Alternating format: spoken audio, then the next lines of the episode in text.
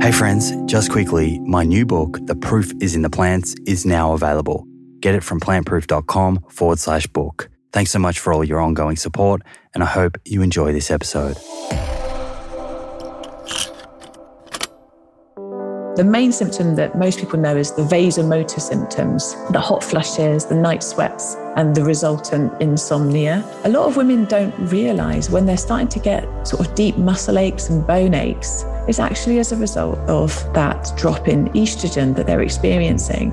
And it can happen to about 30% of women, maybe more, they don't often necessarily realize that it's because they're going through the menopause that they're having these pains. It's about things that we eat, the amount that we move, the amount that we drink alcohol, the amount that we sleep. They all have really important factors that will help to determine how many symptoms we get. It's a really big thing. And there's a lot of embarrassment around it when there really shouldn't be. Shouldn't be. That's Dr. Gemma Newman. And this is the Plant Proof Podcast.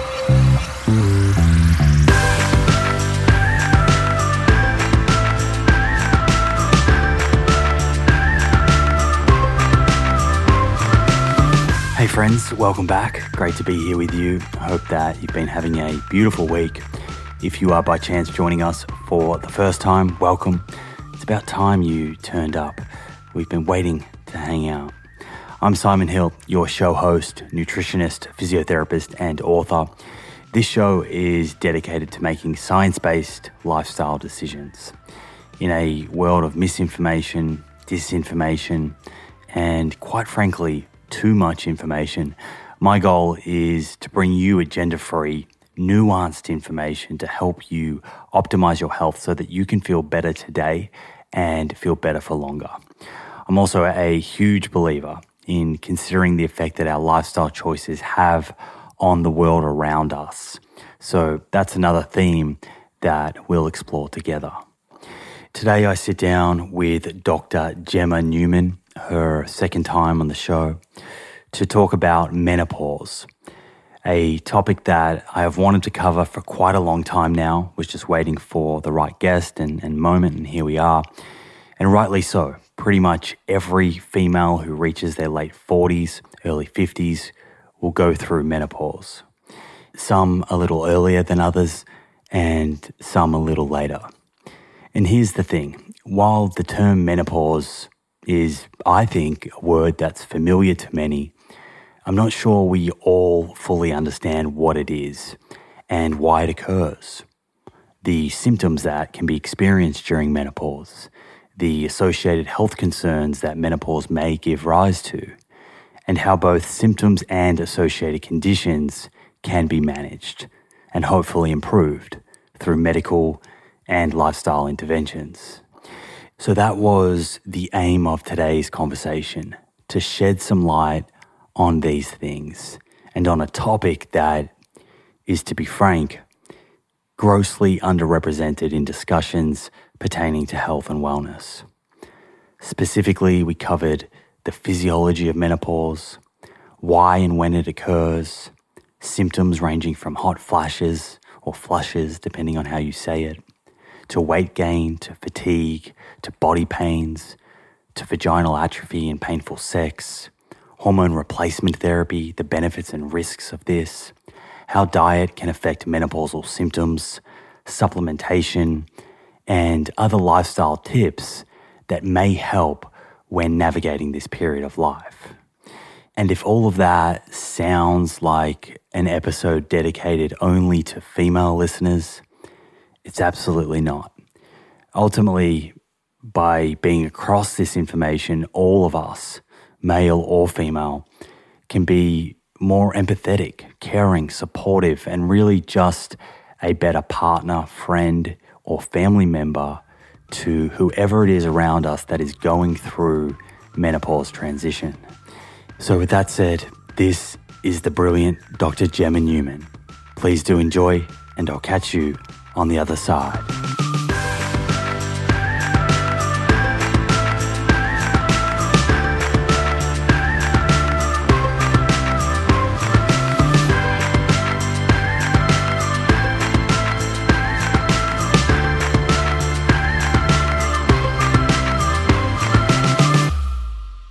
Dr. Gemma Newman, welcome back.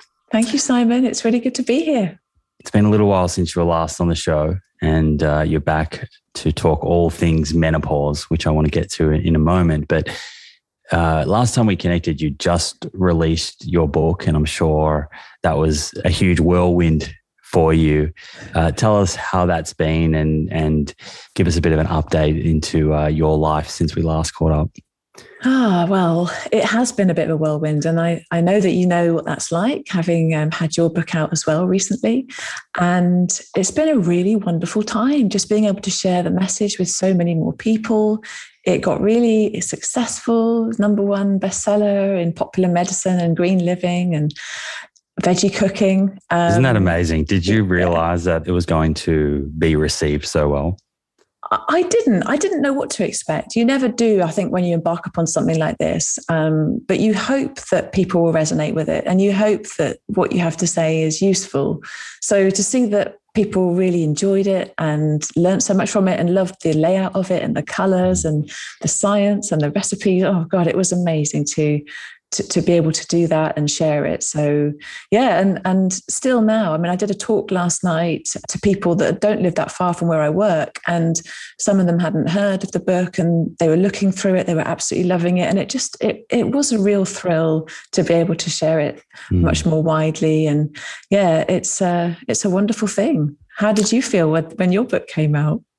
Yeah, well, sim- similar to that, and I knew I put a lot of hard work into it, but you're always a little nervous as to how people will receive it. And I've just been, you know, astonished with the number of messages of support that I've got from people every day. People talking about how they're putting various things from the book into practice and they're feeling better. And it, I love the ripple effect in where someone gets the book in their hands and then they've told their friend who's told their friend and then i get the long story on the email and i read them all and um, that's what lights me up. So uh, yeah. you know i'm super happy that i uh, put pen to paper that's for sure. Yeah me too. It's a lovely feeling. So yeah thank you. So menopause Yes. We're going to take a bit of a dive into menopause, and it's not a, a, topic that I have covered yet on the show. So I'm, I'm, I'm really grateful that you've been able to join us and uh, walk us through this. Perhaps we start with a very, very basic question What is menopause? And as I understand, there are different stages of menopause. So perhaps we we define menopause and and those different stages. Yeah. Um, most women will know about menopause to some degree. And I think actually, I'm reminded of a quote by Rod Stewart, who said that many more marriages would survive if men knew more about menopause too. So I'm actually really excited to talk about this with you because I think it's something that all women should be prepared for and so should the people that love those women. So, yeah, definitely menopause essentially can be defined as having had no menstrual periods for a year. So it's kind of defined retrospectively. Uh, your periods become less frequent, but actually in the perimenopause, the, the time around menopause, you might find that your periods are more frequent because your ovaries are fluctuating in how much estrogen and progesterone they're producing. So you'll find that you can start to have commonly start to have perimenopausal symptoms where your periods become perhaps more frequent, heavier, uh, more uncomfortable, and things like you know hot sweats, body aches, and things like that start could potentially start to happen even from the late 30s. You might start to get mm-hmm. perimenopausal symptoms, and commonly then those symptoms could potentially intensify in the mid 40s up to the 50s. The average age of menopause is 51 in the UK and Australia, mm-hmm. uh, but that varies throughout the world. 49 is the average age for black populations and latino populations and yeah it's it's basically a decline in your ovarian function so that your estrogen hormone specifically but also your progesterone would mm-hmm. drop and you start to notice the physical effects of that but actually premature ovarian insufficiency poi can happen much younger. Um, so I think there's about one in a hundred women will uh, have this effect sort of before the age of 40. uh, and then maybe one in a thousand under the age of mm-hmm. 30. And one in 10,000 will even experience it in their teens. Gosh. And it's important to realize that. What would the, the causes of premature ovarian insufficiency be? Well, sometimes it just happens naturally, and there's a, there's often a family history linked to that. Um, but it could also happen because of a medical procedure. So, for mm. example, if you have a hysterectomy because of um, extremely heavy periods, uh, prob- mm-hmm. problematic fibroids, endometriosis, uh, severe sort of premenstrual disorders, uh, PMDD, as a last resort, many women will then undergo a hmm. hysterectomy, breast cancer, um, endometrial cancer. There's a variety of different things that once you've had your womb removed, essentially it can plunge you into an early menopause. You have a very sudden shift in those hormonal symphonies and you get potentially much more extreme symptoms if that happens to you so it can happen naturally and and as i said the most common reason that you might know that you're having problems with um, ovarian insufficiency is if you're struggling to conceive and then you start to do like, various tests and you discover that you know, your your ovaries are not working so well your fsh follicle stimulating mm-hmm. hormone um, is raised but you have to have two readings over the course of four to six weeks mm-hmm. that are raised as well as low estrogen to actually diagnose it it's important to be aware of because you know many women don't know that it's a potential thing that could happen and you know up to 5% of women will still ovulate which is important because if you can catch those um, you know th- those eggs at that time you may even be able to preserve some fertility later down the line mm-hmm. so what are those tests again that, that someone would do to see whether they may have primary ovarian insufficiency FSH is the most common follicle stimulating hormone, mm-hmm. and that rises because your body's trying to get the ovaries to produce estrogen. So that goes up to try and stimulate the ovarian production of estrogen. And that's that can fluctuate around perimenopause. So some women like to get some blood tests done around the menopause itself to see if they might be going through it. But really, it's a clinical diagnosis. It's made through symptoms uh, more than anything else. But FSH is the primary way of being able to figure out whether whether these hormonal shifts are happening mm-hmm. in a blood test. And so this may seem like a silly question I'd like to cover the the basics here before we get into managing the the condition and things that people can do to reduce symptoms. Why is this happening from a physiological point of view? Why does menopause occur? Well, that is an interesting question because most mammals don't have a menopause actually. Um, in fact, you know, it doesn't really happen. It doesn't happen, obviously, in insects and birds and amphibians. It would only happen in mammals. And it only happens in two types of mammal, humans being one of them. Uh, any idea what the other mammal might be, Simon? Gosh, putting me on the spot here. Nobody maybe, really knows, don't worry. maybe a dolphin. That's a good guess. That's a really good guess. Actually, it's the orca and and the pilot and the pilot whale. Orcas and pilot whales have a menopause, and so do humans. And there's a hypothesis that the reason we have a menopause is so that we can be useful to society and the continuation of the species after our reproductive years. It's called mm-hmm. the grandmother hypothesis. Lots of anthropologists have looked at the Hadza tribe, and what they find is that postmenopausal women are greatly um, respected in those uh, communities. They forage, they provide more food than they eat, they provide childcare. Um, they allow younger generations to have more children because they're able to look after those children. And essentially, you know, if you look at orcas and pilot whales, it's a very matriarchal kind of way of living. Like the, the mother looks after the children and even the grandchildren as they go through the ocean in their, you know, in their pod. So actually we should celebrate menopause. It's it's a gift in some ways. And I do think it would be really useful for, for women if we could recontextualize menopause mm. because there are big societal mm. differences in how women experience it perhaps let's walk through what are the the common symptoms do all people going through menopause experience some symptoms uh, Are there ones that are more common and, and ones that are sort of less common? This is such an interesting chat. So, do all women experience symptoms? Not necessarily. Again, I talked about menopause and culture earlier.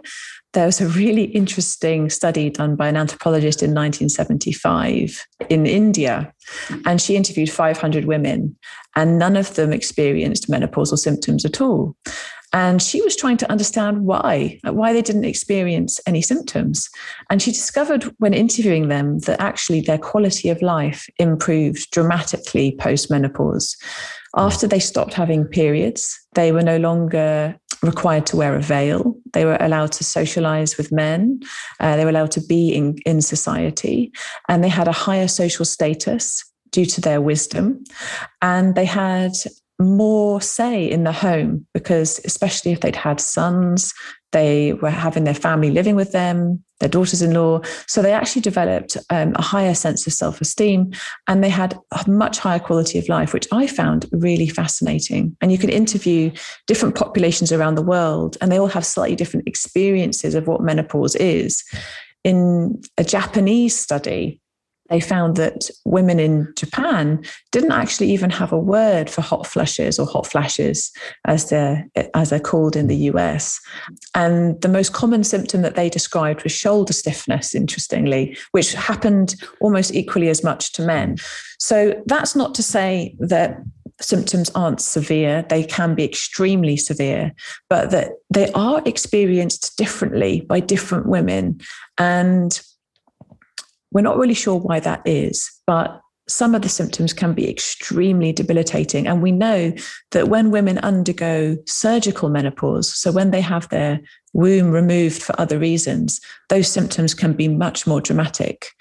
It's thought that part of the reason for increased symptoms is diet and lifestyle. So it's not just about culture, it's about the things that we eat the amount that we move, the amount that we drink alcohol, the amount that we sleep. They all are really important factors that will help to determine how many symptoms we get.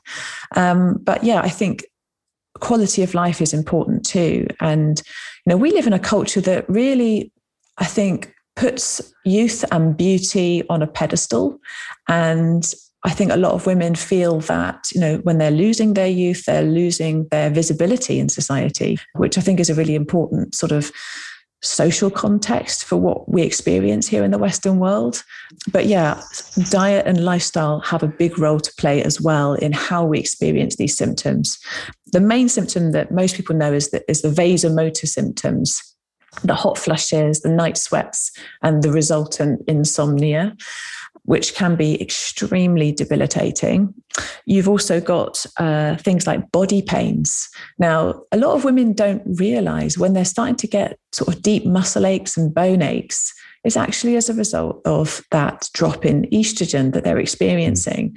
And it can happen to about 30% of women, maybe more, because as I said, they don't often necessarily realize that it's because they're going through the menopause that they're having these pains. Um, lack of sleep, mood changes as well. There's really interesting shifts in things like gut permeability, uh, increased risks of certain autoimmune disorders. Cardiovascular risk shoots up as well because of the metabolic changes that happen as a result of the drop in estrogen. And even things that you might not think of, like uh, dry skin. Uh, there are estrogen receptors in the eye, so you can get dry eyes. I've had one patient whose only symptom of menopause was extreme dry eyes, which she found actually really interfered with her quality of life. And vaginal symptoms. It's important to talk about. Um, it's not just vaginal dryness for some women, it can be actual sort of vaginal atrophy, where those soft tissues of the vagina start to thin and weaken. And you know, some women will experience severe symptoms. Others won't, thankfully, but some women will find that they'll have extreme itchiness or burning, inability to sit down. Sex is extremely painful for some women. And it really is important to talk about because women find that embarrassing and there's a lot of shame around it. Sometimes they don't even talk to their partners about what's happening. And then it can result in, you know, the partner feeling rejected. It can really ruin, you know, your your your marriage, your job. Um, it's a really big thing, and there are things that we can do to alleviate or prevent that. So I wanted to take the chance to talk about those vaginal symptoms because, again, there's a lot of embarrassment around it when there really shouldn't be. Yeah, we should be able to have a conversation about physiology and how we can help people. I'm just thinking yeah. here is there a male equivalent to menopause? Not in the same way, because part of why these symptoms can be so problematic is the extreme fluctuations in hormone levels that can occur around the perimenopause and then that drop uh, that happens very distinctly at menopause. Whereas for men, hormonal changes happen much more slowly. So, for example, most people are aware that you know, our testosterone and estrogen, uh, our sex hormones essentially, will gradually decline over the years. Uh, and the same with with you know, things like thyroid hormone. Our thyroid function very gradually declines as well. But it's it's that precipitous drop that I think accounts for a lot of the symptoms that women will experience. It's essentially the difference between the ovaries working to produce all the estrogen you need to them no longer functioning and you, know, you, will still produce a little bit of estrogen from the adrenal glands and from fat cells. And I think that's probably partly why women experience these metabolic changes around menopause as well, because the body's very clever. It always aims to maintain some form of homeostasis, right? So we know that fat cells can produce estrogen.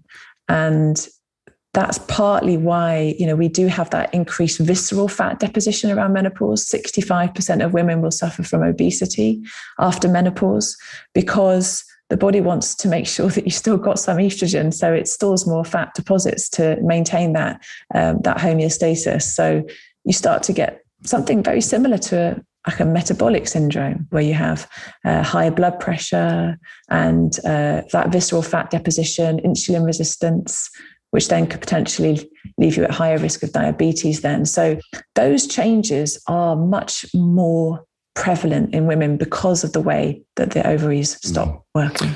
You mentioned some of those health conditions that sort of coincide with menopause, dementia, and bone mineral density loss, um, thyroid problems.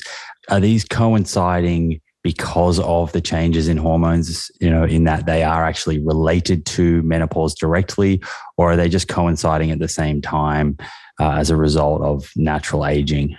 Well, it's probably a little bit of both, but when it comes to things like bone mineral density, uh, there's a again there's a big drop. So, as an example, you know, from the age of forty onwards, women might lose about half a percent of bone mineral density a year.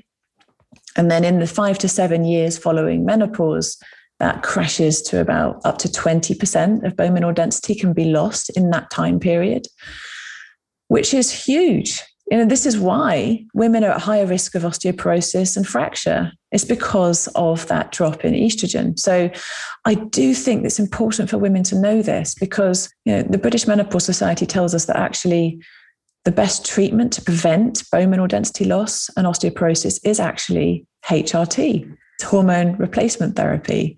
It's important to recognize that the changes in estrogen levels are really important for all sorts of different physiological processes. And the reason is estrogen helps to support osteoblasts, which are the things responsible for the creation and maintenance of our bone health. They create bone essentially.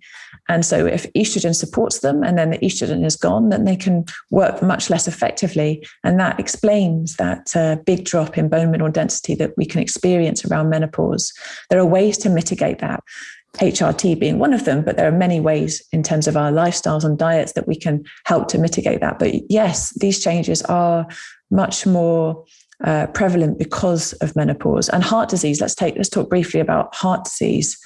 You know, this is a big deal men know a lot about how heart disease can affect them, but women don't necessarily link their symptoms with heart disease.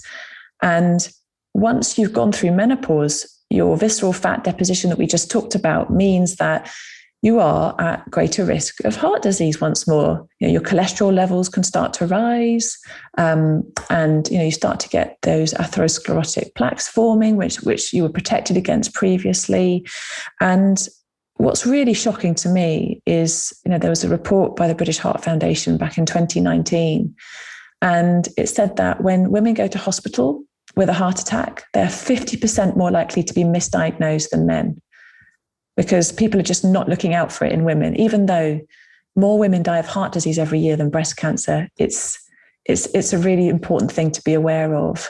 So yeah, I think HRT, interestingly, is another way actually of minimizing heart disease risk. Uh, and a lot of studies are showing us that, whereas there's been a big uh, drive against HRT since the, you know, since the sort of the, the noughties. Yeah, I want to I want to dig into all of that for sure. So let's let's walk through this. You went through the three sort of stages before perimenopause, menopause, postmenopause let's start with perimenopause. If someone comes in to your clinic to see you before transitioning into menopause and says to you, Gemma, do you have any advice for me from a lifestyle point of view to prepare myself for menopause so that I have uh, as smooth a, a menopause as possible? Sure. It can happen from like the late 30s onwards. People don't necessarily really realize that. But if they come in and they want to experience a smooth menopause, then a lot of the things I'll tell them would be very similar to the things that I would tell them at menopause and beyond. Uh, the advice is still good advice. Um, so we can get into this in more detail in a minute, but ensuring that you have a fiber rich diet, um, ensuring that you're looking for good, reliable sources of uh, plant based protein, um, thinking about the role of minimally processed soy products in reducing some of the symptoms that we would experience. Uh, moving their bodies, the importance of exercise for maintaining bone strength as well, looking at stress, stress and anxiety is very real around menopause uh, and that time. And you know, estrogen also affects brain function, which is why a lot of women experience sort of memory issues and a bit of brain fog and uh, feeling that they just can't do the stuff that they used to be able to do so easily. So just preparing yourself to think, okay, I need to prioritize sleep, make sure that I'm getting as much restorative sleep as possible. Looking at alcohol is a big one. I think that there's a big culture, certainly during the pandemic, there was this big culture of, you know, mummies struggling and, and you know they, they would sort of grab a, a glass of wine and that's sort of wine o'clock you know um, and i think actually some of the issues that we face should be should be eased by more than alcohol because alcohol has really de- sort of negative effects around menopause or the perimenopause. You know we have less alcohol dehydrogenase, which means that we're not able to metabolize it so well. You know, so that makes all the symptoms worse, like the night sweats and the flushes and the anxiety can become worse if we are drinking, you know, even moderate amounts, interestingly. So things like not smoking as well. And I'll talk to women about smoking. So there's a variety of different things actually that they could do. And uh, know, I, I could also talk to them about HRT where it's appropriate because you know for for perimenopausal and menopausal symptoms within sort of those five or ten years around that transition hrt is really considered to be now one of the gold standard treatments to alleviate a lot of those symptoms. So i might talk to them about at least thinking about those things assuming they don't have any contraindications. Let's assume that we're hearing hrt for the first time here so, hormone replacement therapy. What is it? Why is it used? Who are you prescribing it to? How long does one typically take it? And uh, you know, are there any risks that people should be aware of? Is it safe? What does the science say about all of this? Hormone replacement therapy is basically where you supplement estrogen and progesterone that you would otherwise have been producing. So it's a lower dose than you would get from oral contraceptive pills, for example. Um, it's a smaller amount. And what it does is it helps to alleviate some of those symptoms that we were talking about earlier. And you know, it's not just about quality of life, it's about reducing risks that can actually have a big impact on our mortality rates, um, on our risks of heart disease and things like that. So, and, you know, we mentioned about osteoporosis. And, you know, what I think is quite interesting is looking into the history of HRT a bit. So it kind of helps us to contextualize how people feel about it now. And you know, estrogen itself was actually first isolated back in 1929. Um, they found it in the urine of pregnant women. And it's from the Greek estros, which means mad desire, and genon, which means to reproduce. So that's why it's called estrogen, which I think is really interesting. and um, initially, they tried to extract it from uh, pigs' ovaries, the ovaries of sows, which I'm glad they stopped doing, because um, you needed about a ton of, of sow uh, ovary to make six milligrams of estradiol, which is the active component of estrogen. Luckily, they figured out that they could actually extract it from the urine of horses. And so, you know, pregnant mares, they, they extracted estrogen from their urine, which is why they, you know, they created a product called Premarin, and many people may have heard of Premarin because it, it, was used for a very long time. In fact, it still is used today as a form of HRT. But luckily, we don't use um, horse's urine anymore to make it, if you're pleased to know. Um, and there are actually far more modern preparations, which I think it's important for women to know about. So there's a big, long history. Um, I think in America, they started using it in, in as early as the mid 1940s. It didn't come to the UK until the mid 1960s, maybe even later in Australia. But it was a revolution for a lot of women. You know, many women started taking it and feeling so much better. But there were a couple of studies in the early noughties that put pay to that, kind of scary studies that I'll sort of get into the weeds with you a little bit about if if you're interested. Yeah, I do have a question for you. You know, sometimes mm-hmm. medicine like drugs that help lower blood pressure. I think generally people accept those as beneficial, but when it comes to hormones, I think people treat them a little bit differently. And I often hear this kind of idea, well, and and it's a similar idea to what I hear with the pill, is that we should just let the body do its natural thing. And I'm sure you get this all the time. You probably have patients coming in and they've read something or been told something from a, a, friend who no doubt has great intentions, but this patient is a little confused and they come in and and and sort of are talking to you about that. How do you approach that? Do you have any sort of views on that? Well, first of all, I listen because people often get ideas and expectations around you know uh, around their treatments from culture, from society, from loved ones. And I understand the argument that you want to just let nature take its course. You know, why why would you supplement something which is just nature's way of getting your body to sort of change? And on the one hand, I can accept that as a as an important way of thinking.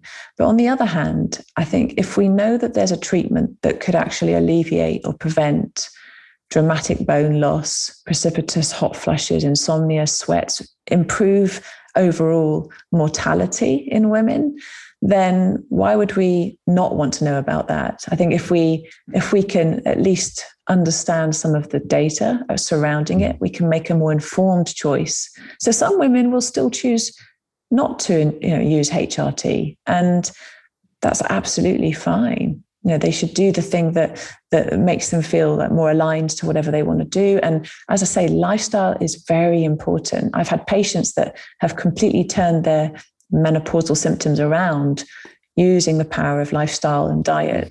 Um, but it's also something that can be absolutely life changing for other women, and especially women who undergo surgical menopause. So if you've had your womb removed, which a lot of women still do, it's absolutely essential, unless you have a, a reason not to, to start HRT, because you're only essentially exposing yourself to the hormone levels that you would otherwise have had as a, as a woman living in the world. So, you know, and there's a lot, I guess, about our lifestyles that's not natural. The fact that I'm here talking to you across the globe um, using this technology, that's not natural.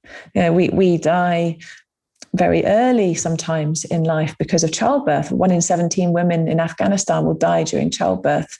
Is that natural? Well, I suppose arguably it's natural. Is it necessarily what we should expect? I'd say no. Very well said. So back to the the HRT and the science, and you were you were going to bring yeah. up some of your notes there. If I'm correct, there are different types of HRT. I'm assuming that different studies have looked at different things. When you are discussing this with the patient and they say, well, what science is out there? How do we know that this works and is safe? What are the best pieces of evidence that speak to that? You're right. There's so many different types. There's over 50 different types on the market. You've got gels and patches and tablets, all sorts of things. So I think not all the studies will, will have been on all the different types and brands of HRT, but there are some overarching principles we can look at. And uh, the reason that a lot of women became scared of HRT was because they were worried about excess risk of things like breast cancer. And that was as a result of something called the Women's Health Initiative study that was back in 2002. Um, it was a study on US women and it was quite dramatic at the time. They decided to stop the uh, the study early, stop the arm of the study that, of the women that was started on HRT, because they said that uh, there was increased risk of breast cancer, heart disease, stroke, and blood clots. And there was a big headline about it. And uh, almost overnight, 66% of women who were on HRT stopped it because they were worried about Gosh. those risks, which is huge. But we need to actually try and figure out well, what really happened with that study? And what you look at when you look at the study, you realize that the average age of the women in the study was 63.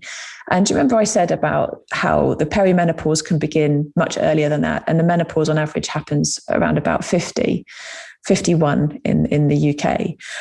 When you start HRT later than that, you've you've actually already tried to treat something mm. when the horse has already bolted. You know, they've already started to develop those risk factors for heart disease. Yeah, it reminds me of intervening late with a, a lipid lowering drug after someone has had decades of exposure to very high cholesterol and mm. then not and then not seeing a, a, huge effect in those studies. It's a similar sort of thing. It's a similar sort of thing, yeah. And there is a there is a window of opportunity when it comes to reducing the heart disease risk. You know, in, if you start HRT uh, within you know, sort of 10 years of menopause before the age of 60, then that's your window of opportunity. And they hadn't done that. And also, what was really interesting is that one of the principal investigators on that study, Professor Langer, actually um, wrote a paper afterwards stating that the initial results of the study, when they were assessed, most of the participating investigators were excluded and had not approved it.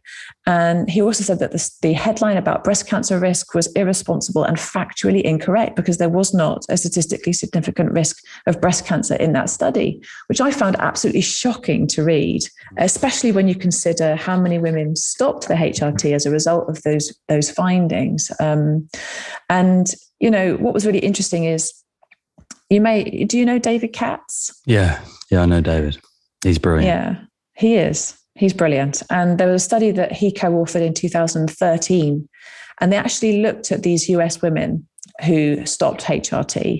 And they began, they sort of extrapolated that in the 10 years from 2002, when women stopped taking the HRT, a minimum of 18,601 um, deaths and as many as 91,610 deaths potentially occurred for from women who premature like prematurely died because they did not take the HRT because of those heart mm. disease risks that they had um, then taken on. So it's very interesting to look at that hmm. history and how women, I believe, have actually potentially been failed over the mm. years. Yeah, it makes you think as well about how you know we have a peer reviewed process in place, but if a study is published that has problems and there are headlines like that you know, the horse is bolted. By the time someone comes back and retracts it or says something, many, many people are not going to see that, right? Exactly. It's never as it's not. It's, it's sort of like a retraction or a, a, you know, it's something in the back pages of a journal. The headlines have already gone out there. Women are already scared, and that's it. You know, you have a whole generation of women who I think have potentially missed out there. So yeah. So looking at what data we do have, you know, in the UK, we follow what's called NICE guidelines, um, stands for National Institute of Clinical Excellence. And they collated all of the data and evidence we've got up to this point.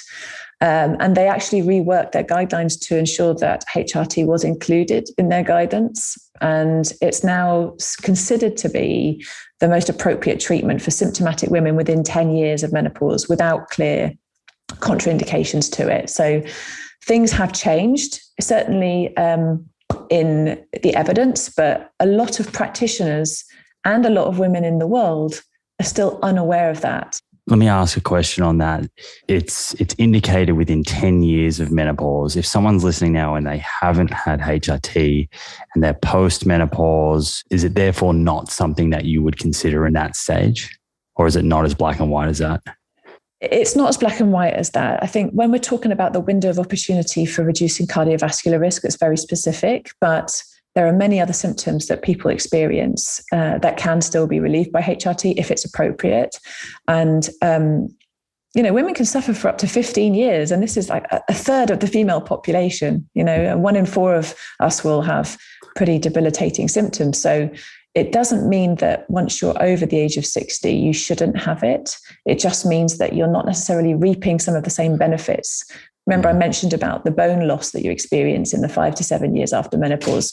You know, that's something that you can't necessarily, you know, you can't turn back the hands of time, but you can optimize what you have. And in some cases, you can improve it. So, you know, um, even starting HRT, starting an exercise regime, shifting your diet, doing, you know, sort of weight, sort of uh, resistance training and so on. These are things that could actually prevent, uh, improve your, your bone mineral density. Mm-hmm. Um, but yeah, you, you, I think that window of opportunity has gone, but there's still lots of benefits from it for women who, who have symptoms, even up until the 60s and beyond. So it's very individual some women experience flushes, you know, into their 70s and 80s. Mm-hmm. Can you just repeat that window of opportunity? I just want to make sure that we got that right and that I uh, repeated it correctly. What within, is the actual uh, window of opportunity? It's it's roughly within 10 years of menopause or before the age of 60. Okay, so within 10 years of menopause means during. I just want to clarify that how I'm hearing this. During, yes. Yeah. So, you know, you could start HRT in the perimenopause.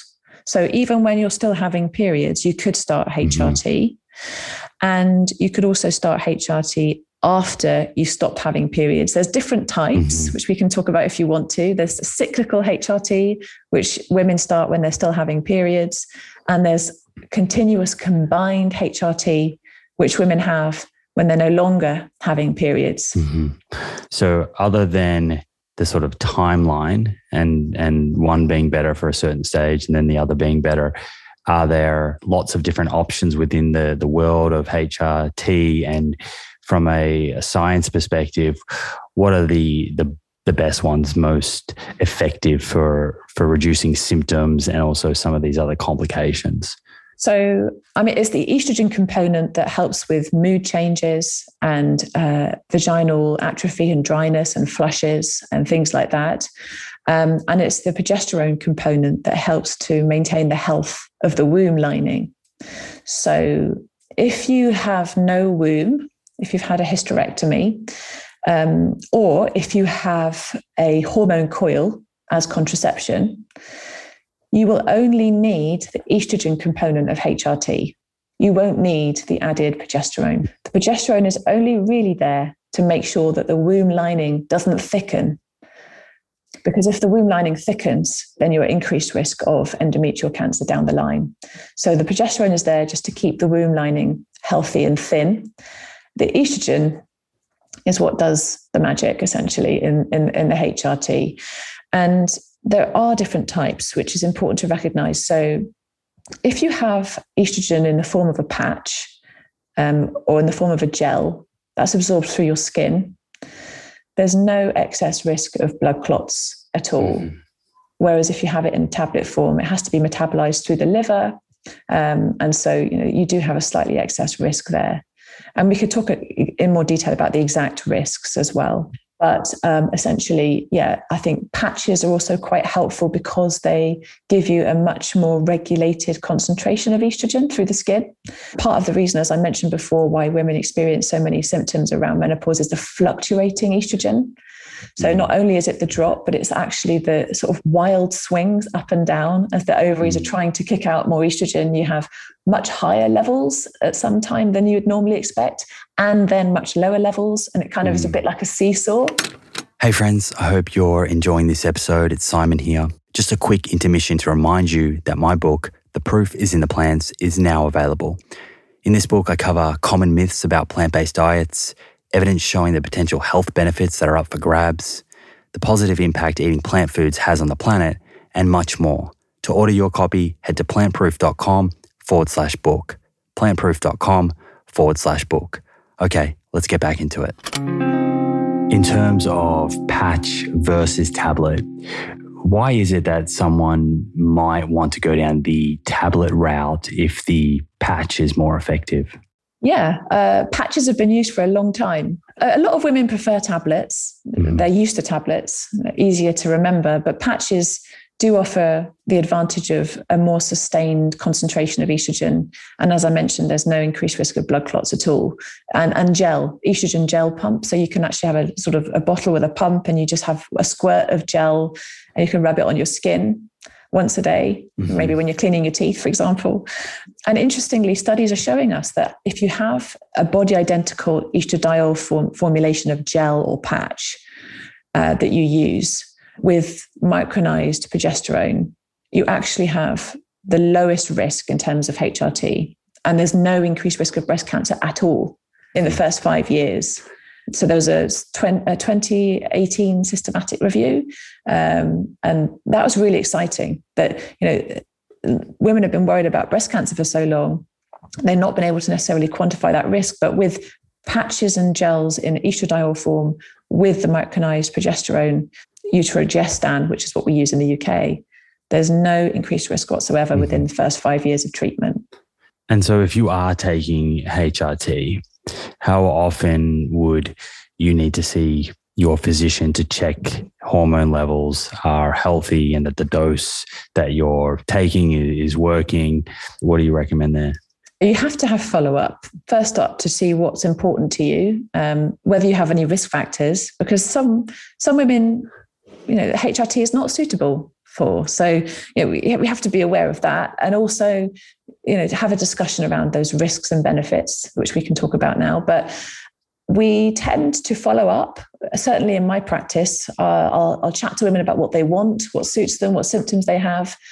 And then the formulation that they have, if they choose to use HRT, will depend on their symptoms. So, like if you if you're having vaginal symptoms and you have vaginal atrophy, then you might just use gels, um, pessaries, uh, locally around the vagina. And again, that's no increased risk of breast cancer at all. Women who've had breast cancer can use it vaginally to improve those symptoms and improve their sex life. Um, and you don't necessarily need a huge amount of review when it comes to that. But when it comes to uh, the, the patch or the tablet formulations, I tend to want to review women after the first three months and then after the first six months.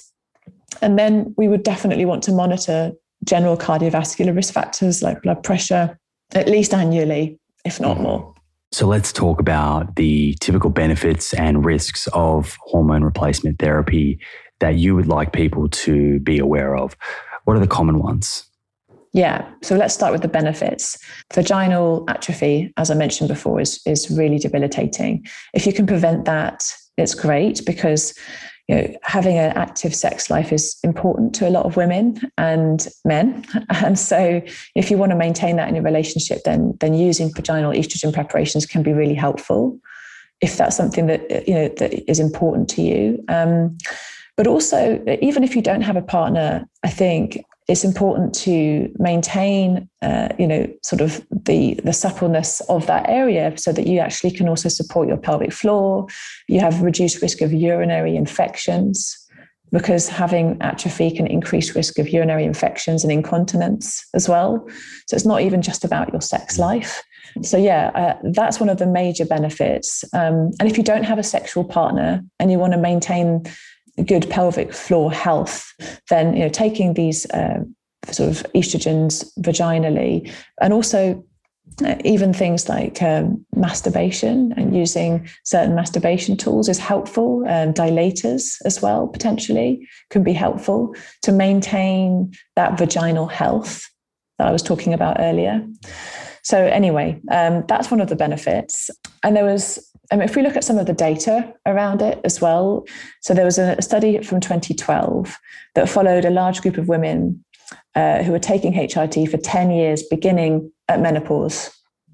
And what they found was a significantly reduced risk of mortality, heart failure, heart attacks, and no increased risk of cancer, DVT, or stroke in those women in that cohort. So we have physiological benefits, but also lifestyle benefits. So if you're troubled by hot flushes, now they they can be really debilitating. You know, I've had patients describe it as like this rising heat that takes over the body and completely makes you unable to function. You just feel suddenly mm. hugely hot. Uh, you have to try and get out of uh, the situation that you're in. It's it's a horrible mm. feeling.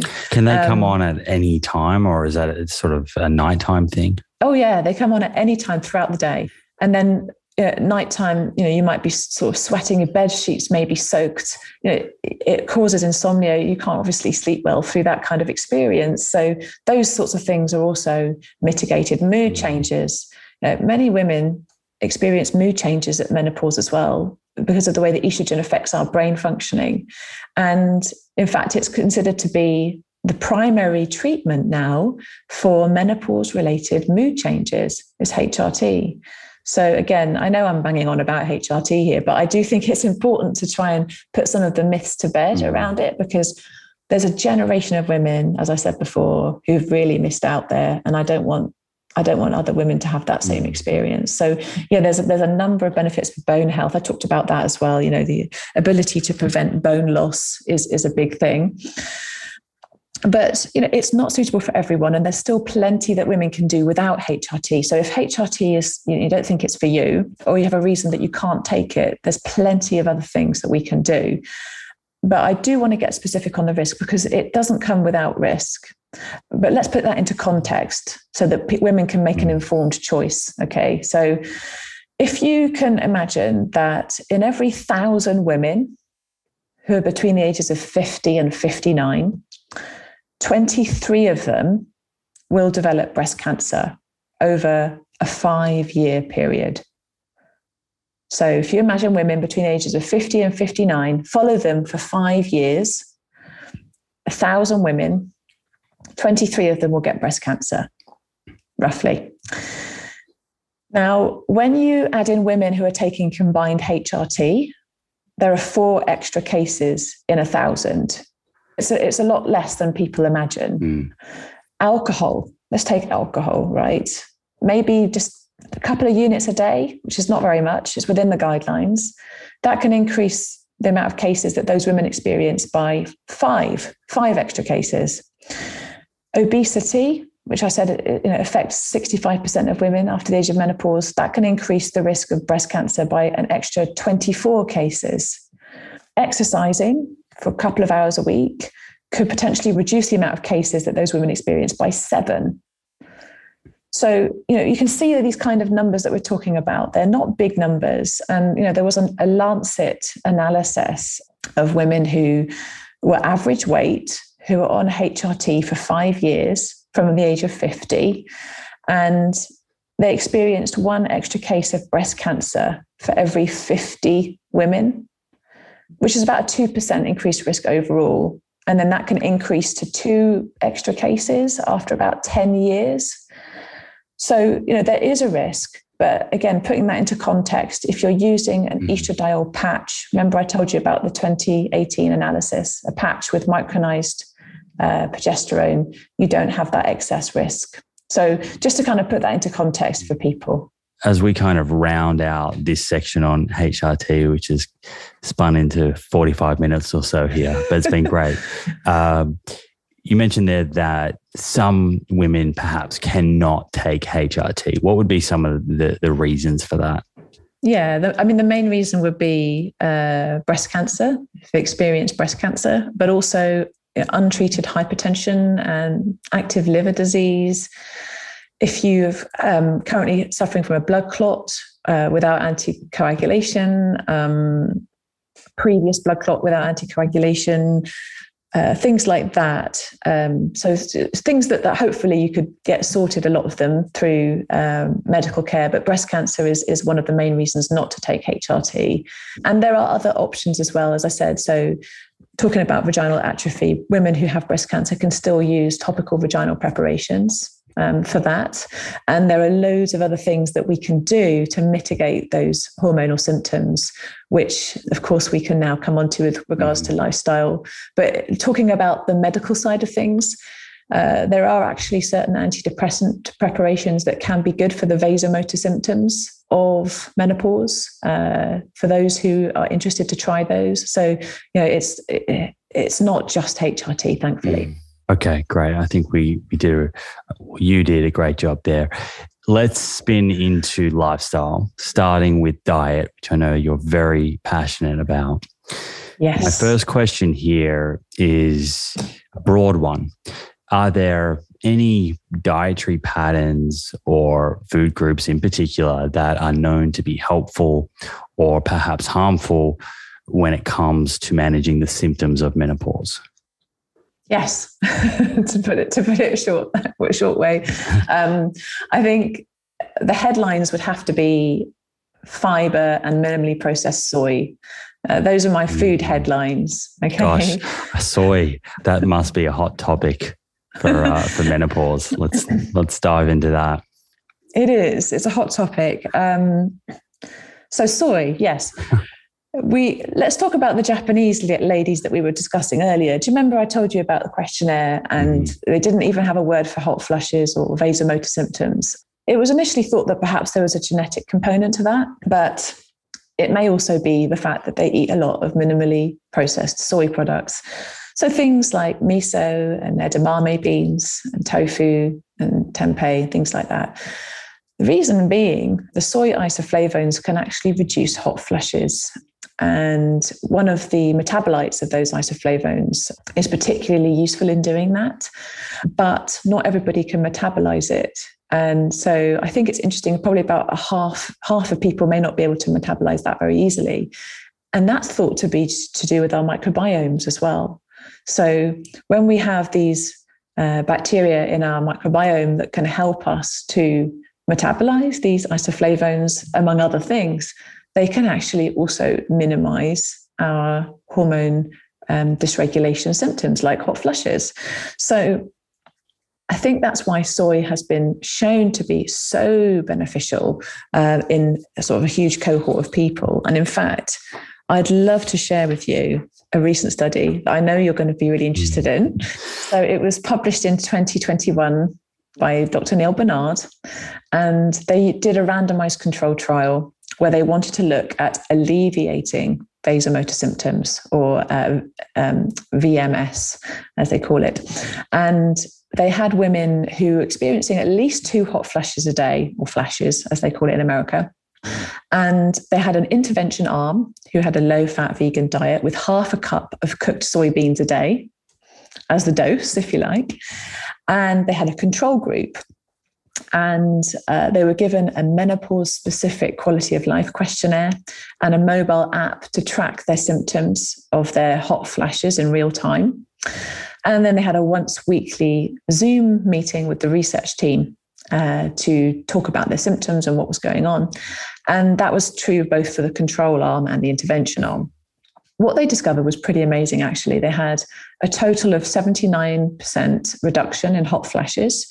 And for those who experienced moderate and severe hot flashes or hot flushes, uh, the amount reduced by 84%. And nearly 60%, 59% demonstrated complete cessation of their hot flashes. So they just completely disappeared. That is hugely significant. So that's worth knowing about. And there was a systematic review and meta analysis of all the randomized controlled trials available that shows that soy isoflavone supplements are significantly more effective than placebo at reducing the frequency and the severity of hot flushes. So, we probably need more research to determine the daily dose I mean, that's a great study that I mentioned to you from last year. But I tend to recommend having every day either you know uh, unsweetened soy milk, edamame beans, calcium set tofu, or tempeh, just to try and minimize those mm-hmm. vasomotor symptoms that people can experience. And you know, soy is a pretty great bean anyway. You know, it's a complete protein. It's got fiber, mm. iron, zinc, and yeah, yeah. we've spoken a lot about soy on this show, that's for sure. My my question there is: so do you do you recommend the the isoflavone supplements at the moment, or is it just to focus on the soy foods, or a combination? I think foods, generally speaking, if you can get your nutrients from food, that's generally the best way of doing so it doesn't always apply, but when you can buy uh, minimally processed soy products and enjoy them in your diet, then yeah, absolutely. I'd, I'd, probably recommend that over taking a specific supplement. Thinking about that intervention study with soy, Neal Barnard often uses a low fat diet, and some listening may be thinking, I wonder if low fat is important for managing menopause symptoms. Do you have a, a view on whether it's low fat that's important here or more so the type of fat in one's diet that they should be focusing on? Sure. It's important to focus on your MUFAs and PUFAs, so monounsaturated fatty acids and polyunsaturated fatty acids. So you, know, you can get these in our plant-based diet anyway from you know things like olives and um, avocados, nuts and seeds. I think that that's going to be a far better choice than a diet that's high in saturated fats, um, which have been shown to increase cardiovascular risk. Uh, and we know that the metabolic changes of menopause will leave women susceptible to that anyway.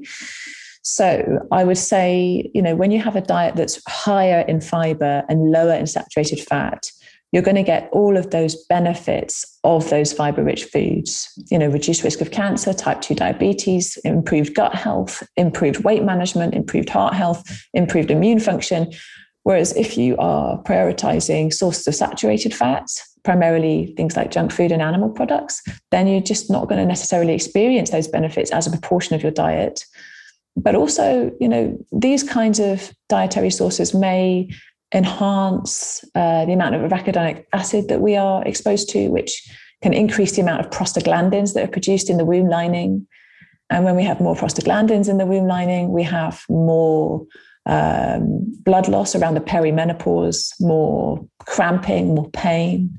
So, you know, I do think that there are definite benefits from minimizing saturated fat sources and enjoying healthy fats as part of your balanced diet. You mentioned fiber. Why is fiber particularly important during this time? Fiber is great because it allows, I mean, there are estrogen receptors in the gut. I mentioned that when you go through menopause, it can have an impact on your uh, gut motility. Uh, which can actually then make you more constipated, right? Because if your gut's not able to move the poop through as, as efficiently, you're going to reabsorb more water.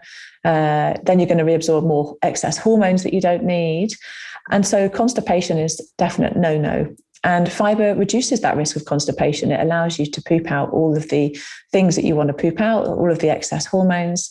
And that's really important. Um, and in fact, you know, we talked a little bit about the estrobolome. There's a substance called beta glucuronidase, which is produced by some of our gut bugs. And that has the potential to then increase the amount of active estrogen that gets reabsorbed into our bloodstream. And so having the right balance of gut bugs is going to be really important. Uh, and fiber rich foods help to do that. And so do, you know, prebiotic rich foods and probiotics as well, potentially, although there's that's a really burgeoning area of research when it comes to menopause. Just quickly, while we are talking about the microbiome here, you mentioned soy and some people being able to metabolize certain isoflavones in soy and some not. Is there anything we can do to better our ability to metabolize these? And if someone cannot, just to be clear here, soy is still a healthy food to include in their diet, right?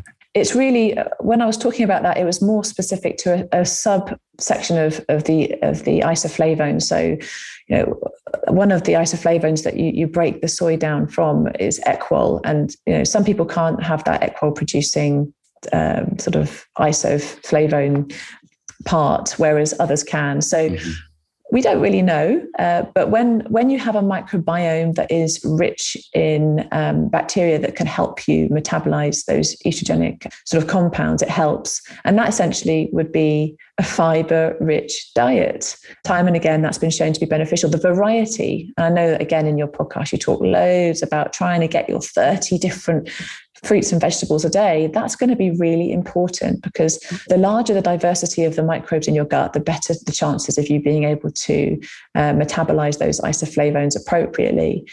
You know, and as I mentioned, though, there is some burgeoning research around certain types of lactobacilli and how they can actually minimize bone loss in the menopause but that's really early days. Okay. So you're not yet sort of making any recommendations on that clinically? Clinically, I would say to people, we don't yet know about the role of lactobacilli and specific types of probiotic. But what we do know is that if we feed them right, then you're going to get the maximum benefits. So having prebiotic rich mm-hmm. foods, like I don't know, like onions and leeks and chicory mm. and I've got a list somewhere, but there's quite a lot of them. Um, and just generally fiber um, is going to be helpful. Okay, cool. So that's uh, fiber. We talked a little bit there about fat. I'm curious on your thoughts around protein. So, is extra protein helpful at this time in a, in a woman's life? And what what should we be thinking about in terms of animal versus plant protein and these symptoms and and trying to mitigate some of the complications that are associated with menopause? Yeah, um, I think it is important to look at protein. You don't need a protein supplement if you're on a plant based diet. You can get it through your diet. Um, and I think especially after the age of 65, but you know, even before that, around menopause for women, I think protein needs are worth exploring. So just be aware to have, you know, lentils and beans and nuts and seeds, uh, chia seeds, flax seeds, tofu, tempeh, quinoa. You know, these are all really important sources of protein that you can really maximize in your diet to help you maintain your muscle mass moving forwards as your body is aging. And you know, when you talk about the whole protein package, I think what's true for menopause is also what's true for most of the stages in our lives, especially as we get older and you know we have to look at what's in that protein package. So you know, when you have a plant protein you've got those phytonutrients antioxidants uh, and in fact menopause actually also coincides with an increase in low level um, inflammation in the body. You have raised inflammatory markers as you go through menopause. So an anti-inflammatory style of diet is actually going to be just as important. And that's something that we know a plant predominant diet can provide for us. Whereas if we are focusing primarily on animal proteins, uh, then you know, there are some, don't get me wrong, you've got some great nutrients in animal proteins, but we also have some more detrimental effects. So you know, we do have extra hormonal exposures when it comes to uh, the actual uh, meat that we're eating. We have antibiotics exposures, which can have a potentially detrimental effect on our microbiome. You know, we have heterocyclic amines, those cancer-causing compounds, especially in you know barbecued meats. There's, there's a whole host of ingredients in that protein package that may not be as beneficial. And that doesn't even include the saturated fat that we talked about earlier. So, yeah, I think on balance, when you look at the data that we have, especially on all cause mortality, there's no question that plant protein trumps animal protein in the long term. I have a question. I came across some information and, and also a few people sent this to me. I'm wondering how, if you've looked at plant based diets and timing of menopause. I was reading very quickly and I saw there was a UK uh, women's cohort study, I think, and it found that vegetarians seem to enter menopause. It was about three quarters of a year earlier, I think, in that study. And the, I, I quickly read and the the researchers sort of commentary, and they were thinking that maybe that's because plant based women have lower estrogen levels naturally, and I'm just I'm just wondering what you think about this. Is that a common association? It's clearly it's epidemiology, so it's not cause and effect. Is this potentially an issue or is it a good thing? Uh, yeah, I read that study and it was interesting to me. I don't know why that is because it's, as you say, it's a it, it's an epidemiological study, but I suspect, given the mechanisms that we just talked about, you know, if you have a meat heavy diet, you may be exposed to extra estrogen over the course of a long period of time. Um, and IGF 1, insulin like growth factor 1, as well, that your body produces as a result of increased consumption of meat products, which increases your risk of cancer.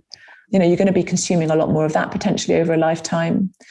And the combination of those factors may be enough to actually prolong the menopause, you know, make it sort of slightly later than it would otherwise have been. But that's speculation based on mechanistic probabilities rather than mm-hmm. actually knowing for sure.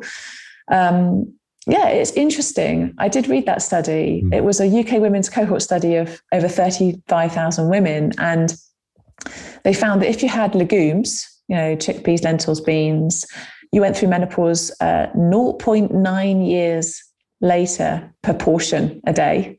And if you had B6, it was about half a year later. If you had uh, enough sources of B6 a day, if you had zinc, it would be about three months later, on average, of course. you can't predict this for, on an individual level. And oily fish would uh, prolong it for about three years. And refined pasta and refined rice made it about a year or a year and a half earlier. So it may be some of the constituent parts mm-hmm. of the diet that can have some role in when it happens.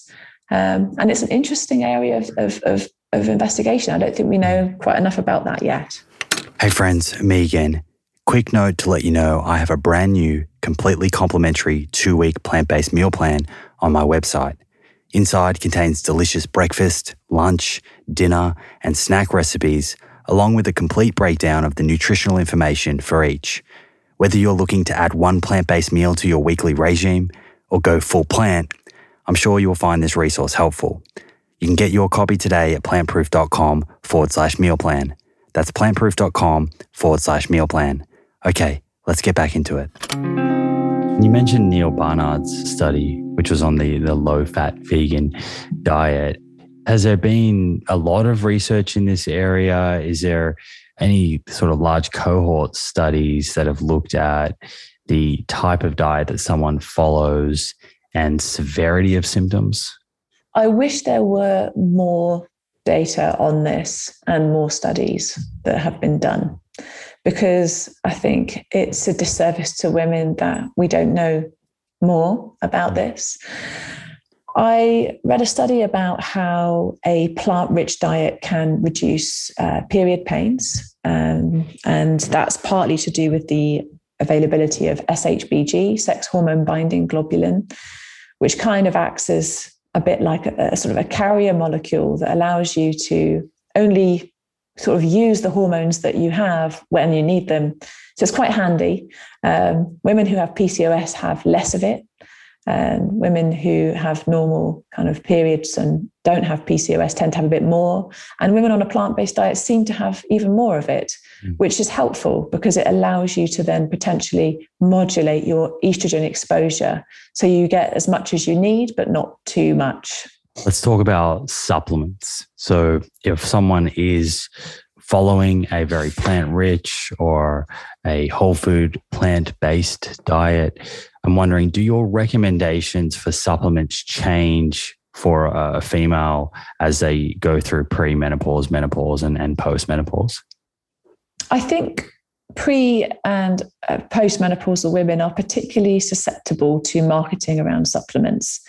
Many women at this stage of life, especially around the perimenopause and all the symptoms that we talked about, can be very vulnerable to marketing when it comes to trying anything they can to relieve their symptoms. And we don't have much data on it. So I'd say that there are some potential benefits from supplements. But if you can try and go for something with traditional herbal registration or consistent concentrations of ingredients, or perhaps been third party tested, so you can feel confident that what you're taking is at least partially regulated. Having said that, you know there are some potential benefits from supplements. Um, I think vitamin D is important for everyone, regardless of age. In the UK, maybe not so much in Australia. You probably get a little bit more sunlight, but you know we're not going to make much vitamin D here. So I would strongly advise vitamin D to help regulate the amount of calcium as well that, that you can uh, use for your for, for maintaining bone strength. So vitamin D is an absolute must. B12 on a plant-based diet obviously is an absolute must. I think that's hopefully been drummed into the plant-proof community, um, but also around menopause. Uh, it, many people over the age of 50, male and female, will struggle to absorb the right amounts of B12 from their diet, regardless of what they're eating if you are diabetic on um, anti-diabetes medications or um, antacid medications, you'll also absorb less. So B12 is an important one. Many women like to take a vitamin B complex. And in fact, the NICE guidelines in the UK state that vitamin B6 can help with PMS type symptoms, which are also potentially worse during the perimenopause as well. So, you know, there is benefit from, I guess, a general vitamin B complex if you want to, but you can get a lot of those through your diet if you've got a healthy a varied plant rich diet. Otherwise, omega 3s are always important. Again, I talk about that anyway. Flax seeds, chia seeds, hemp seeds, walnuts, algae oil is, a, is an, a nice addition. We don't yet have quite the evidence that we would like, but it makes sense. But otherwise, I think the rest of the things that we try are very much kind of anecdotal. So we give it a go and see if it works. Many of my patients have actually sworn by sage you know, sage leaf capsules. We've only got one study, I think, from 2016 that came out of Iran that showed that 93 women took sage and reported benefit. So, mm. but we don't have enough data on any of these really. So you can add some sage leaf mm-hmm. capsules mm-hmm. to your to your routine, or you can uh, have it in a tea with a little bit of like hot water and lemon. Black cohosh could potentially mimic the estrogenic effects in the body. That's been talked about a lot. Red clover is a natural source of isoflavones. Uh, ginkgo biloba is another one that's been used. Uh, it's a tree extract, um, and it reportedly helps to dilate the blood vessels and in the brain. Contains some phytoestrogens, and is potentially something that could improve brain fog. Agnus castus, which is said to improve anxiety and hot flushes. CBD, uh, evening primrose oil, supposed to help PMS and night sweats around the perimenopause. St. John's wort is another one, which uh, potentially helps hot flushes and depression, mild depression, anxiety, sleep problems. But again, let's take St. John's wort, that's a hormone inducer. So it could interfere with other medications you're taking, including things like cancer therapies and um, SSRIs, which is a type of antidepressant. So we have to be somewhat cautious when it comes to filling ourselves up on all these different mm. supplements. But, uh, you know, that list is uh, quite the cocktail. I, um, I know. Don't try them all at once. there's some very interesting names in there, so I won't try and repeat those, but I'll, I will make sure that they're in the show notes. Something else that just came to mind is iron. I'm I'm curious. Does does a woman's iron needs decrease post menopause? Is there anything to yeah. be aware of there?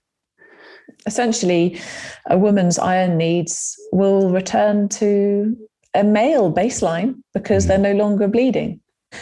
I think it's 8.7 milligrams a day, which is recommended for men and postmenopausal women. Uh, and if you're having periods, then that will rise to about 14 milligrams or so. So, yes, the iron needs definitely uh, are not the same. I don't think you need to worry particularly about iron overload, especially mm-hmm. on a plant-based diet, um, because you you you you've got non-heme iron in your diet, which means that you have far more control over what you use. But yeah, you don't need as much. Yeah, I guess I was only thinking about someone who perhaps before menopause was having a sort of high dose iron supplement, and things may change with regards yeah. to whether they need that or, or how much. That's uh, true, and also thyroid. That's yes, that's reminded me. You know, our thyroid hormone changes uh, around menopause. So if you had hypothyroidism before menopause, you may need to actually reduce your dose of thyroid hormone that you're taking because mm. the you have less estrogen, which means you also need less of the thyroxine or levothyroxine hormone. If you start HRT, then you may also find that your dose of levothyroxine slightly increases. Conversely.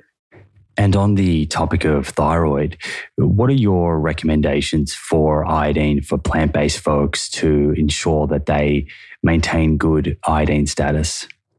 Honestly, I tend to suggest that they take um, a non seaweed based iodine supplement, about 150 micrograms a day, because we have no reliable way of measuring iodine concentrations. Um, we don't do it routinely in the GP surgery where I, you know, we don't do it in the NHS. And many of us are likely to potentially be iodine deficient, whatever we eat, uh, because there's not a great deal of natural sources of iodine.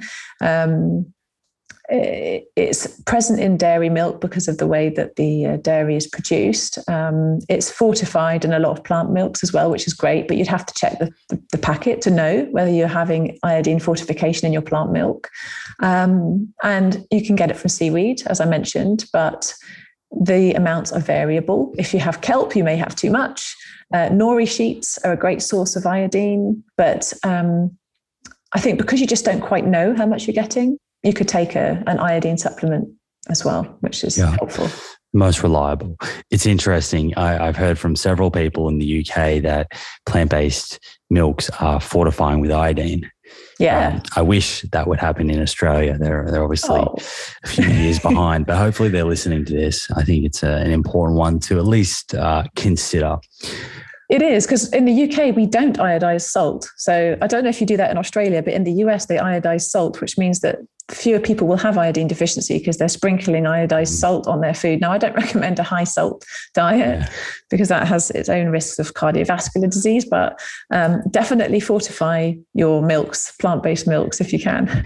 yeah, I, I, was, there is some iodized salt in Australia. I was actually happy to see there's a, a brand, and I have no affiliation with them, called LoSalt. I think they're around the, the world now. And LoSalt is made with I think 66% less sodium. So they use potassium chloride instead as like an alternative. And they now offer an iodized version. So that's a, potentially a better option for someone that is that is getting their iodine through a, a sort of salt, particularly someone yeah. with high blood pressure, I guess.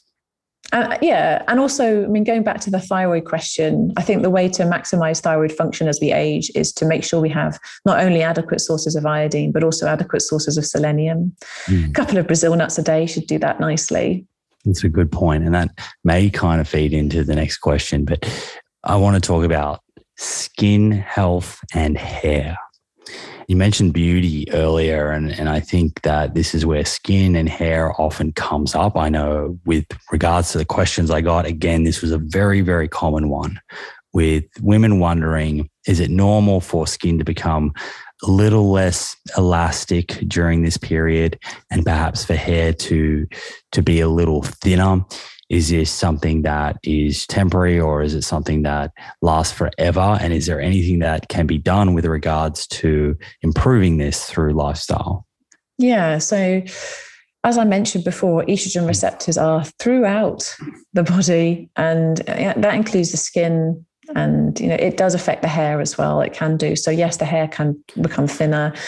I think main thing really would be to uh, maximize uh, your sources of things like zinc and selenium and um, making sure that you've got a nice varied plant rich fiber rich diet lots of uh, maintain good hydration levels as well dry skin is is more common um, so yeah, it's it's really about maximizing those healthy plant foods, making sure that you're getting enough of this is those plant-based zinc sources um, and selenium.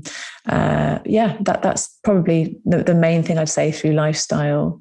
Some people like to try collagen supplements, um, which you know there is one study I think that shows potential benefit for skin health, uh, but we really don't have enough data on that yet. And I think you know when we consume collagen, for the most part, we will break it down in well, we will. We will always break it down into its constituent amino acids, which you can get from plant foods ultimately. So you just have to you know, think about your your plant based sources of protein too. Mm-hmm. Very good. And you may have already answered this within all of your other advice but we we spoke about mood and energy. I'm not sure we spoke about improving libido, uh, but the three of these kind of go hand in hand to a degree: uh, energy, mood, and libido. Is there anything else other than what you've mentioned so far with regards to diet or supplements or superfoods that can can help with these things? Yeah. So extreme fatigue is one of the symptoms of perimenopause and menopause. And I think women often underestimate that. Um, libido is very complex, our sex drive and why, you know, we are, our desire essentially is, is a complex thing. I think in terms of diet, I think essentially again, it comes back to the headlines I mentioned at the very beginning. Fiber is great.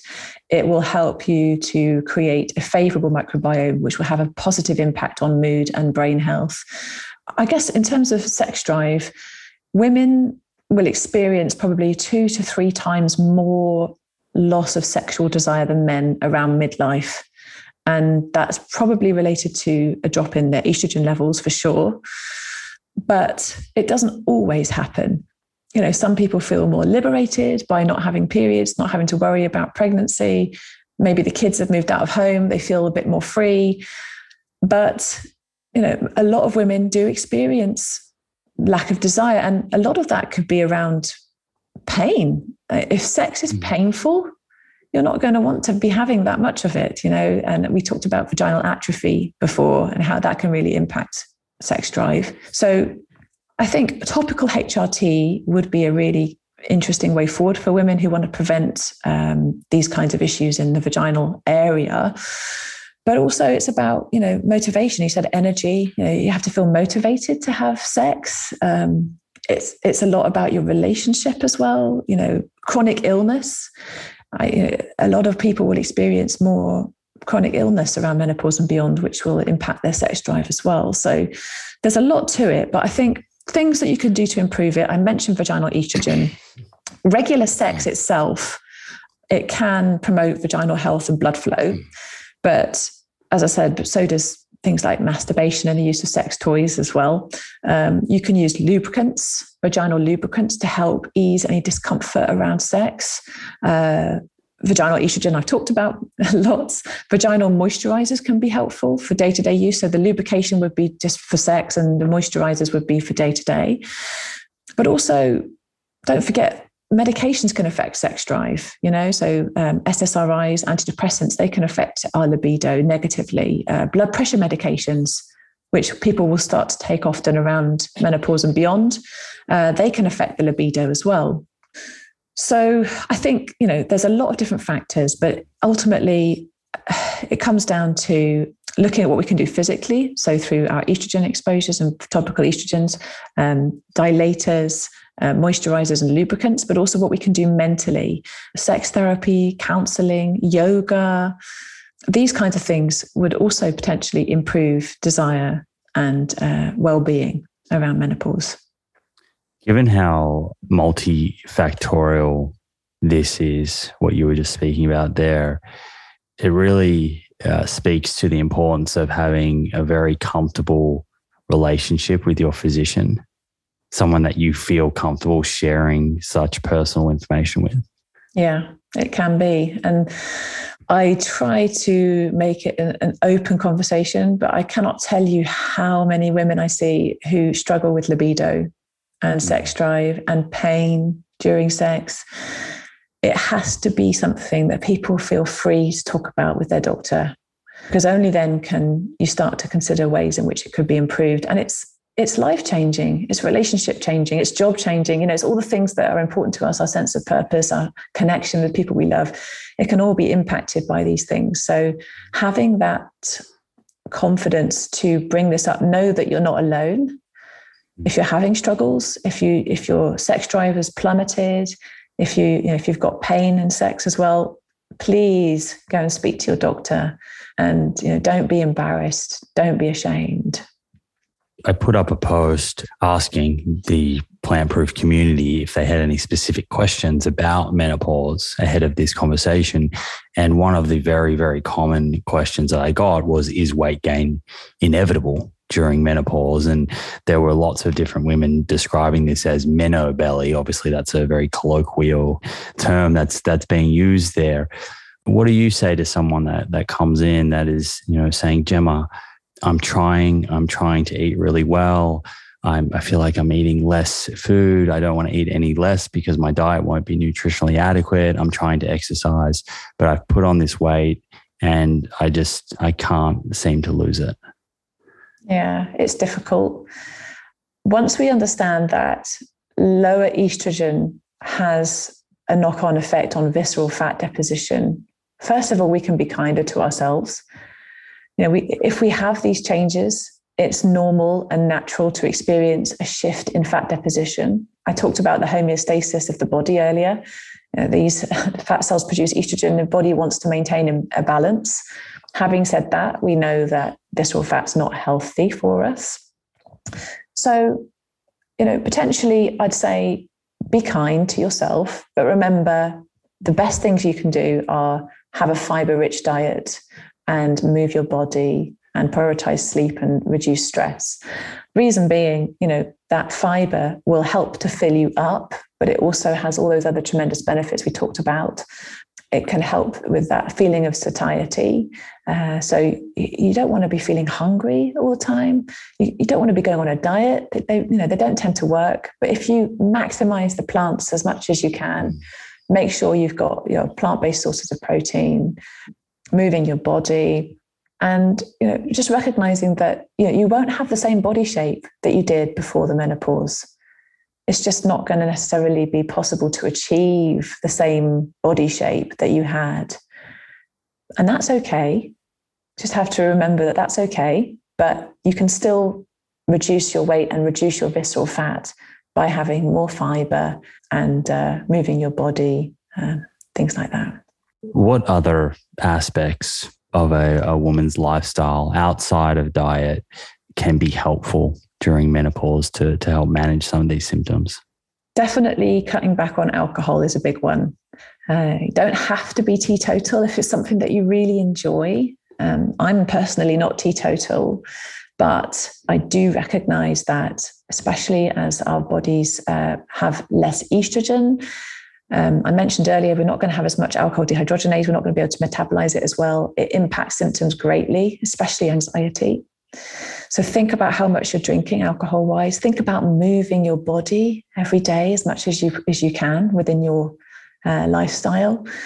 Think about sleep. Now, try not to stress about sleep because we hear so much about how important sleep is, but then if you're having hot flashes and night sweats and insomnia, you're going to think, well, I can't sleep. So stop telling me how important it is. But try not to stress. Remember that when you're in bed, uh, your body is still resting, your mind is still resting, and that's still useful. But aim to do things that will help you to prioritize that. So maybe less blue light at night, uh, blue light blocking glasses, less tech, no tech in the bedroom, uh, no caffeine past midday. Generally, perhaps limiting caffeine anyway might help with things like hot flushes. Um, uh, so, yeah, I think looking at ways that you can make your lifestyle amenable to better sleep where possible is a good thing. Uh, and stress. Sometimes women get a raw deal when it comes to society's expectations and what happens around menopause. You know, they'll have children leaving home, they'll have elderly parents that they're looking after, they'll have that feeling of invisibility that I think a lot of women feel uh, when you, you know, you're not necessarily as respected in society. That's tough. There's a mm. lot of changes happening all at once. And I think if we open up these conversations more with men and with women, then hopefully they can be understood and women can be respected and cherished as they move through these changes into a place of wisdom and joy uh, moving forwards. Like it's not all doom and gloom. I've talked a lot about the potential issues, but actually, you know, there's a reason that we have a menopause. Um, and there's a reason that we live a long life. We are useful, we are productive, we are valued. And I'm hoping that these kinds of conversations will allow more understanding in society in general about what women go through. I love that. That's beautiful. I feel like that's almost a great place to to wind this one up. So before we do, is there anything that you feel like we may have missed in this conversation that you wanted to speak to? My main take home point is that I think we need to be kinder to ourselves and to other people. So I really hope that your male audience has listened to this. And I know we've gone into the weeds of HRT for quite a lot of it in the middle. But if your male audience can resonate with wanting to help the, the women they love go through this, and if the women who are listening can remember to be kind to themselves through this process, then I think that you can have a very happy and a very healthy menopause and look forward to future years of longevity, health, and joy. Well, that's a great message. Thank you so much for joining me again.